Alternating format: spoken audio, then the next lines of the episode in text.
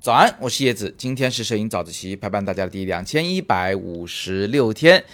今天给大家秀一组照片啊，这是我在带着包子在北京旅行的时候的一组教学示范吧，里面完整的展示了我们改进，然后最终拍出满意的照片的全过程，相信大家会有所收获。拍摄地点呢，就是在北京的北海公园。这个公园的名字你可能没听过，但是它的歌你一定是听过的。就是那个让我们荡起双桨，小船儿推开波浪。最重要的一句话什么来着？叫做“水面倒映着美丽的白塔”，就是它了啊！就这个公园，那你看到了，背后是有个白塔的，看见了吗？看不见吧？太小了，是不是？所以这就是我们在拍纪念照时的遇到第一个问题：为什么人老是那么大，脸老是那么大，远处的景老是那么小呢？哎，这就涉及到了一个很关键的知识。就是在我们手机相机中啊，只要是广角镜头，它就都是近大远小的，近处就是比肉眼看着要大，远处就是比肉眼看着要小。那怎么解决这个问题呢？就是别用广角，它的近大远小呢就没有那么明显。比如说啊，在第二张照片里面，我就让包子跑远了一些，跑到那个亭子的拐角处了，看见了吗？跑过去以后，它就变小了一点。然后我呢又放大一点来拍照，放到了一个中长焦啊。如果用手机来论呢，可能就是三倍镜头；如果用相机来论呢，就是大概七十二毫米左右啊。你们在照片底部其实能看到那个参数。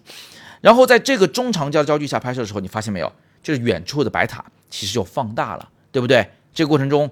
人因为跑远了，所以人相对变小，那塔相对变大，它俩之间呢就更登对一些，就不至于说一个特别大，一个特别小。但这张照片有什么缺点呢？就是无聊，因为整个画面中就是白塔白栏杆嘛，就没东西可看，它没有什么很丰富的这个细节值得我们去品鉴。于是呢，我就又退远了一些，把左边的那个柱子啊，柱子顶上的一些画的花儿是吧，顶上的那个呃屋檐全部都拿进来，这样的一来。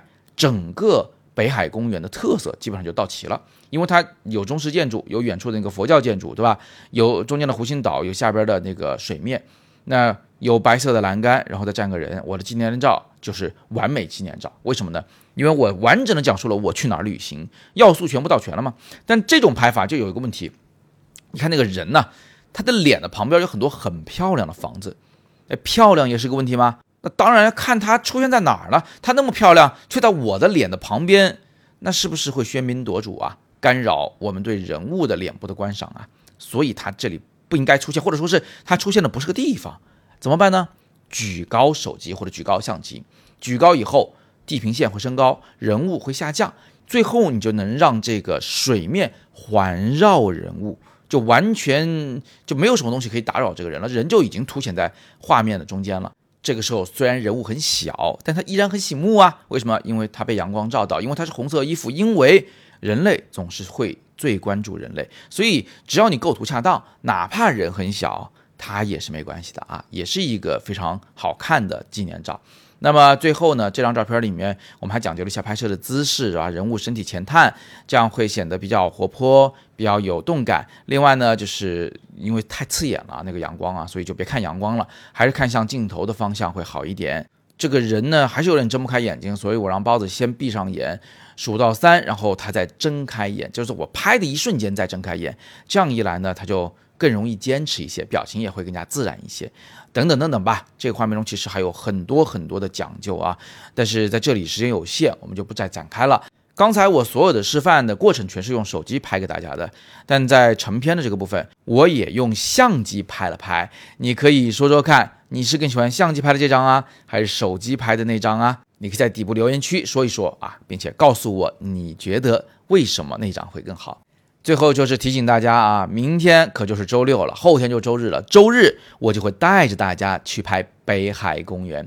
我上午带你去拍北海，教你怎么拍好照片；下午呢，我就带你去拍五道营的胡同。街头场景训练一下我们在生活中去发现美和捕捉美的能力。上下午啊是两个完全不同的拍摄主题，一个是中式园林的啊，包括风光、人物、建筑，还有小花小草都在内。下午呢，主要就是这个胡同、小街道、人物、动物啊，拍一个动人的故事等等等等。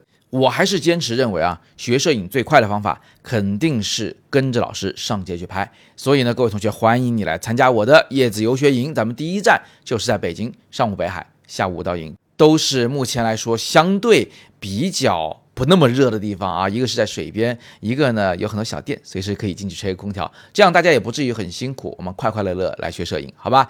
那么需要的同学，想见我想跟我一起拍照的同学，想有一个巨大的飞跃和提升的同学，赶紧报名，点底部的阅读原文或者是今天的第二条图文链接，里边都有对这个课程活动的介绍。最后几个名额，期待和你一起来度过一个开心、充实又有收获的周末。